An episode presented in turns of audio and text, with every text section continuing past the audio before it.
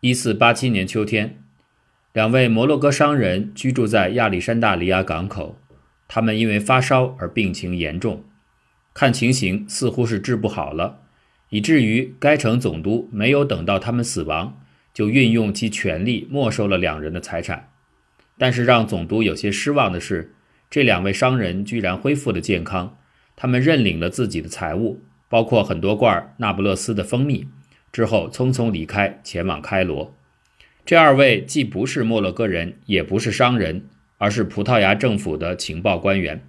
他们的任务是监视印度洋港口，调查抵达地中海的运送胡椒和其他香料的线路，并且与埃塞俄比亚的统治者——传说中的祭祀王约翰——能够取得联系。这两个间谍，一个叫做科维良，一个叫做阿方索德派瓦。科维良从葡萄牙政府那里获得了一张航海地图，依照命令，他得在上面标注出他们两人所能获取的所有关于印度洋航海的信息。尤其重要的是，要找到阿拉伯和印度远航船长们所能知道的所有关于绕过非洲南端航线的消息。在他们出发之前，葡萄牙国王若昂二世向科维良和阿方索介绍说。他们此行可能从事的是一项艰难的使命，这个说法其实太委婉了。尽管他们两个人都会说阿拉伯语，了解阿拉伯人的习俗，使用穆斯林名字，并且假扮成行商的模样，但是他们一旦身份暴露，几乎必死无疑。如果他们被发现，能够期望得到的最好结果是沦为奴隶。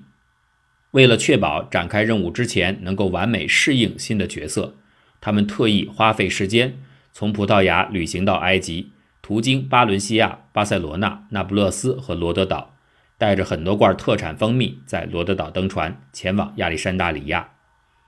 在那个时候，他们传递信息所能依靠的是一种缓慢而且很不稳定的联络系统，除此之外别无他法。这种体系是欧洲的犹太商人。与他们在东方国家的同胞之间维系相互消息的一种方式。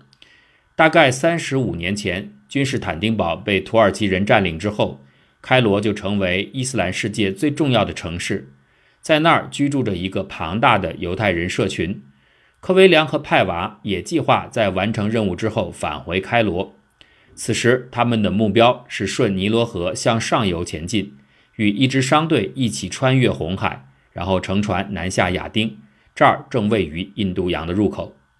他们一边行走，一边销售蜂蜜，在1488年终于平安抵达亚丁。此后，他们达成了一致意见，要分头行动。其实这次分手之后，他们再也没有见到对方，也没有回到葡萄牙。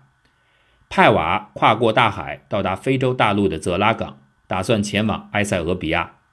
对于一个假扮成穆斯林的基督徒来说，这是一条危险的线路，因为这意味着他要穿过阿拉伯军队占领区，而他们正在和山中堡垒里的埃塞俄比亚人对峙。科维良呢？他选择登上一艘阿拉伯单尾帆船，每年都会有数百艘这样的帆船在这个季节乘着西南季风从亚丁扬帆起航前往印度。这将是他持续两年多的一系列旅行中的第一次。科维良在印度洋上来回穿梭了一遍又一遍，并且偷偷地在他放置在行李当中的航海图上做着记录。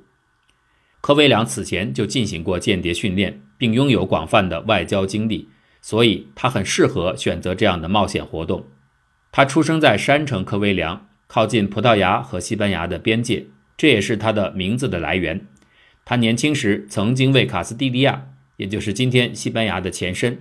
为那里的梅迪纳西多尼亚公爵工作。作为一个天生的语言学家，后来他陪同那不勒斯国王阿方索五世前往法国，给国王留下了深刻印象，故而被派回法国执行第一次的间谍任务。稍后，葡萄牙国王若昂二世提拔了科维良，把他派往摩洛哥担当大使。他的任务是和菲斯的苏丹谈判。要求对方归还1437年在丹吉尔被俘、死在摩洛哥地牢里的殉道者费尔南多王子的遗骸。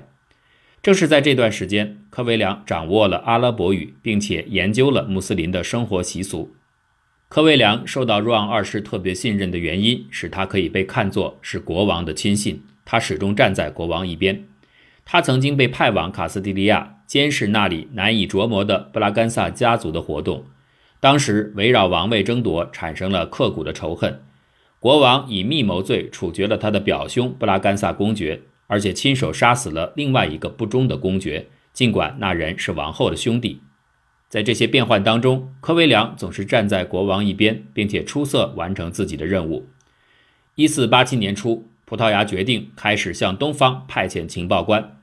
与此同时，三艘轻快的帆船也做好了准备，为寻找绕经非洲南端进入印度洋的航线尽最大的努力。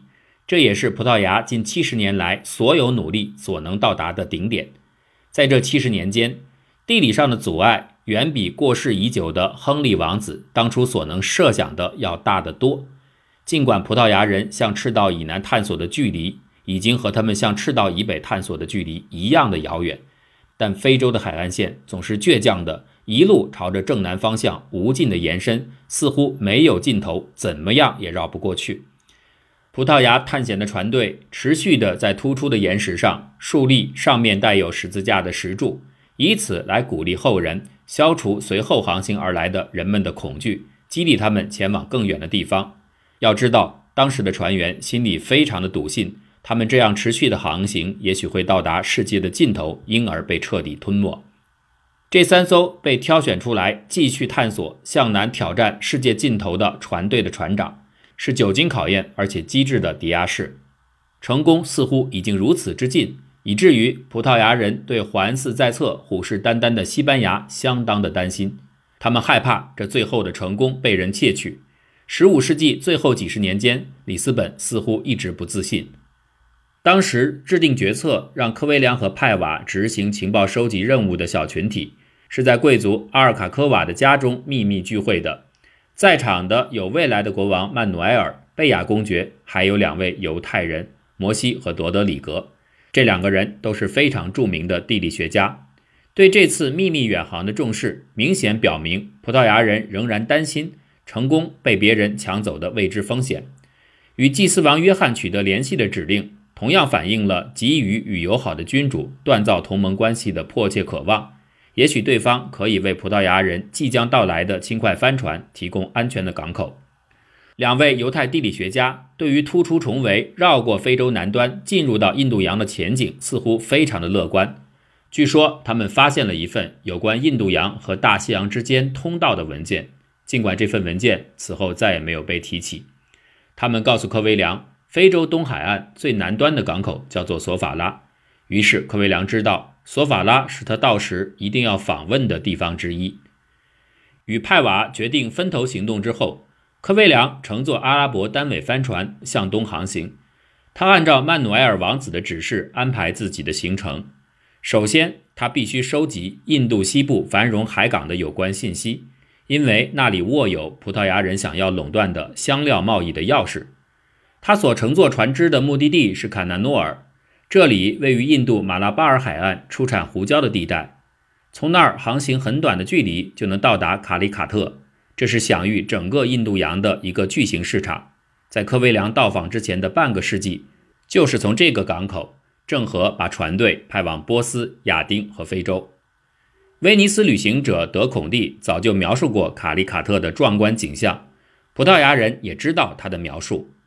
晚些时候，一位成功抵达波斯的热那亚使者曾报告说，所有的商人都来到这座城市，在他的海滩后面排列着成排的仓库与房屋。这座城市到处都种有胡椒，内陆则是山地。卡里卡特缺少的只是一个良港，但是正如伊本白图泰在一个多世纪之前的游记当中记录的一样，沿着海岸线那儿其实有很多能够让商船躲避季风带来的暴风雨的优良海湾。人们在卡里卡特能够买到各种类型的香料，商人们要求用金币购买胡椒。威尼斯的达克特。埃及的阿什拉菲或者阿拉伯半岛的迪纳尔，购买生姜则需要用铜币。这个中心还有许多其他的货物，特别是钻石、珍珠以及西兰的珍贵宝石。从非洲来的货物有象牙、奴隶与黄金。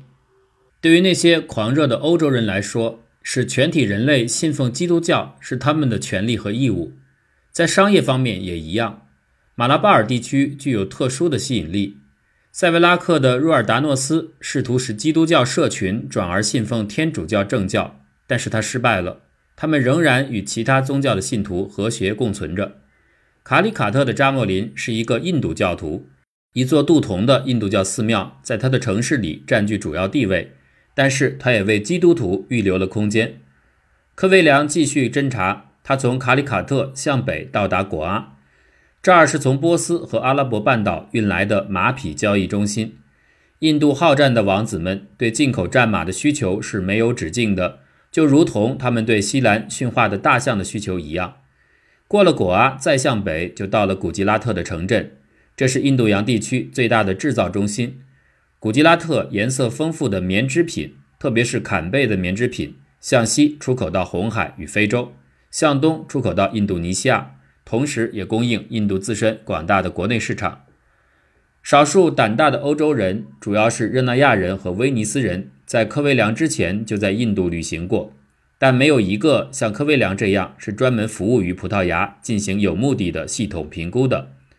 秘密的保持是关键，所以当科威良在执行任务时，遥远大陆的另一端，他在里斯本的主人正在试图蒙混。又一次到葡萄牙宫廷游逛的克里斯托弗·哥伦布，若昂二世把迪亚士探险的伟大发现告诉了哥伦布，说已经绕过了非洲南端。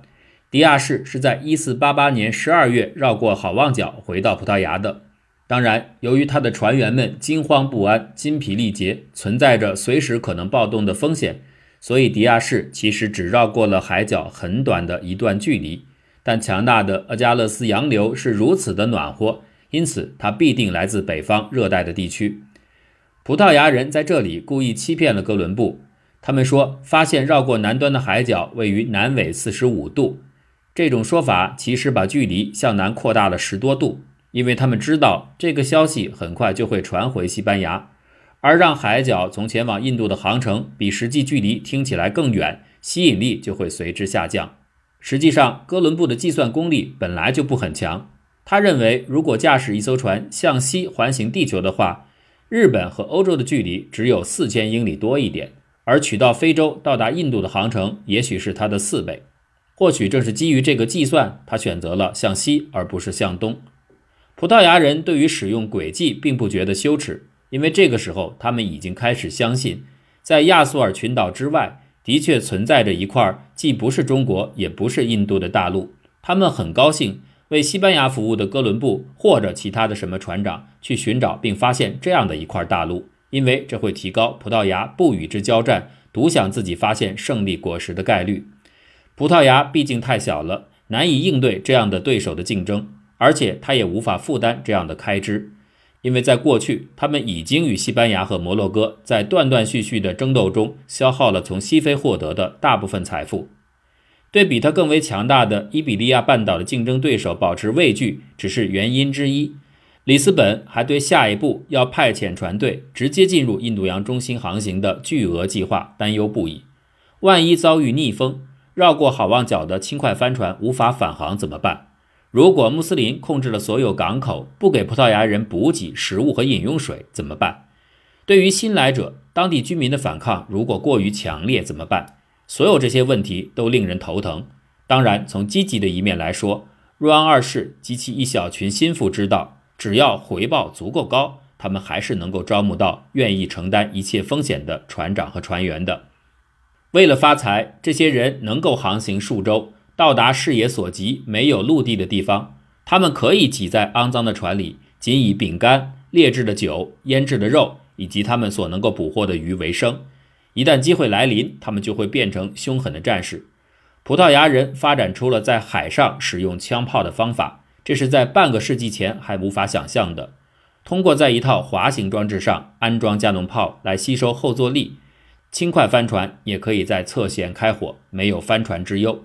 他们射出的炮弹可以低掠过水面，给对方以重创。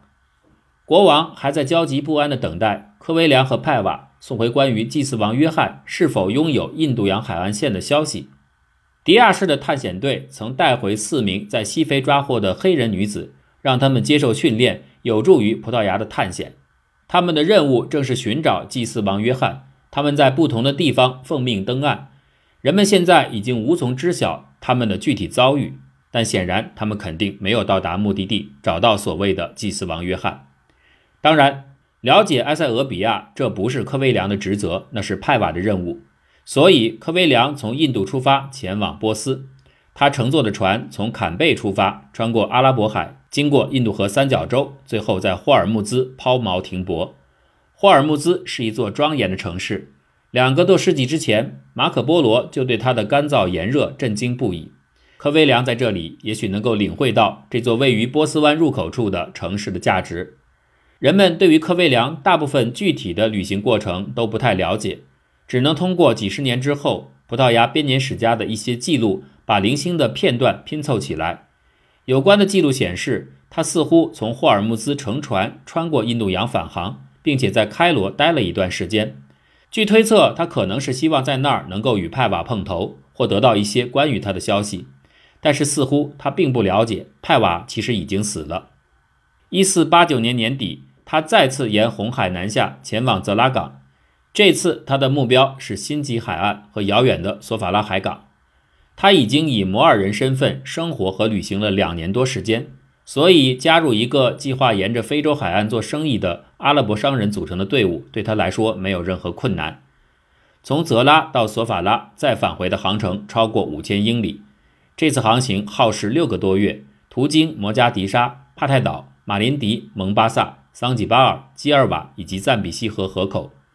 最后，科威良到达了五百多年前布祖格伊本沙赫里亚尔说过的那个遥远而古老的港口。尽管大津巴布韦这个时候已经被遗弃，但是索法拉依然繁荣，因为它摆脱了吉尔瓦苏丹的统治，能够直接的和印度洋与阿拉伯半岛来的船只进行贸易。这是阿拉伯商人进入东非内陆的出发点。他们去参加位于津巴布韦高原的边缘处的部落所举行的商品展示会。小船也能够沿着主干河道溯流而上，以物物交换的方式换取黄金、象牙和铜钱。尽管历史悠久，但是这里并不是一个可以给人留下深刻印象的城镇。那儿只有为数不多的几座石头房屋，因为从来没有想到过会遭受敌人的袭击，所以也没有修筑任何的防御工事。值得注意的是，它并不是一座海岛。阿拉伯人在这儿的影响力要比其他地方小得多。索法拉和它周边的港口是印度洋世界与非洲内陆世界的中间地带。能够控制海岸地带和津巴布韦的金矿之间的路线，他们对此感到满意。前往索法拉的海路充满风险，海岸外藏有珊瑚礁和浅滩，旋风不时席卷海面。向东航行几天就能够到达马达加斯加，再往南则是阿拉伯人也很少造访的地方。科威良不知道的是，两年前迪亚士在非洲南部海岸被迫返航的最终的地点就位于索法拉以南一千多英里处。而这一段空白当时还没有被填补。到此时，科威良的探险所能呈报国王的经验包括他沿着卡里卡特海岸所看到的所有东西，以及关于香料、霍尔木兹、埃塞俄比亚和索法拉海岸大陆岛屿的所有情况，并且他可以告诉国王，如果轻快帆船沿着海岸继续航行，他们已经适应去往几内亚的海域，在找到那座大岛和索法拉的海岸之后。就可以轻松穿越东部海域，抵达卡里卡特海岸，因为正如他已经了解到的那样，那儿自始至终都是海洋。要把这些消息传回国，科威良必须再次返回开罗。他大约在一四九零年六月从索法拉出发，沿着非洲海岸线向北航行到亚丁。一到埃及，他就获得了一个确切消息：派瓦已经死了。他的直觉是他必须全速返回西班牙母国。向若昂二世详细报告他发现的一切。开罗没有他能够信任的中间人。如果他也死了，那么这次探险所有获得的成果都会遗失。就在科威良准备加入一列前往亚历山大里亚的商队时，他得到消息，有两个葡萄牙的犹太人正在四处寻找他。这两个人秘密地在开罗城到处搜寻，希望能够与他碰面。这两个犹太间谍，一位可能是拉比，叫亚伯拉罕。另外一位是鞋匠，被称作拉美古的约瑟夫。为了确认对方身份，双方以惯常的方式用暗号进行接头。之后，犹太间谍把国王的信交给了科威良。尽管犹太人可以自由地穿行在阿拉伯国家，但拉美谷的约瑟夫不是一个普通的修鞋匠，因为他之前已经去过巴格达，并把在那里收集的情况当面向葡萄牙国王做了汇报。科威良的计划有所变动，国王在给他和派瓦的信中说，如果他们两个人完成了所有任务，就应该回国接受奖励；如果还没有完成，就要努力完成。特别的，他们必须拜访埃塞俄比亚的祭司王约翰。国王在信中还提到，拉比亚伯拉罕想要拜访霍尔木兹，所以这样一来，科威良只能更改计划，没有返回西班牙。他写了一份关于印度洋的报告，与一份关于他旅行过的地方的航海图一起交给约瑟夫。鞋匠启程返回了里斯本，而科威良和拉比则朝相反方向进发，前往霍尔木兹。在护送亚伯拉罕前往霍尔木兹之后，这位不知疲倦的间谍。又和拉比一同乘船返回亚丁，他们在那儿分手。而科威良接下来的行动强烈的表明，他个人已经迷恋上了东方和到处游历的生活带来的刺激，因为他决定在去埃塞俄比亚之前必须去看望一下麦加，这和国王交给他的任务毫不相关。看完麦加后，他又去了麦地那和西奈山，之后他乘船穿越红海，在马萨瓦港登陆，最后到达埃塞俄比亚。在这里，他遇到了一个难题：进入这个山地国家，一座被四周都是穆斯林敌人包围的孤独的基督教的领地。他被告知永远不能再离开，这是埃塞俄比亚强加给所有进入者的规定，目的是不能够泄露他们国家防御体系的秘密。即使科威良非常的聪明，他对这样的规定也无计可施。往好处说，最后的结果是科威良成为埃塞俄比亚皇太后的亲密朋友。因此得到了皇太后赏赐的妻子和大片土地，他在此定居下来，在埃塞俄比亚过着贵族生活，远离了葡萄牙宫廷的阴谋。三十年之后，葡萄牙教士阿尔瓦雷斯发现了仍然居住在埃塞俄比亚的科威良，他掌握了基督徒、摩尔人、阿比西尼亚人和异教徒所说的所有语言。由于他被国王派出去执行任务，他了解那些地方所有的事情。他的报告就如同一切都呈现在你的眼前一样逼真。阿尔瓦雷斯对年长的科威良无比崇拜，因为在祭祀王约翰的宫廷，没有人能够做到像他那样子。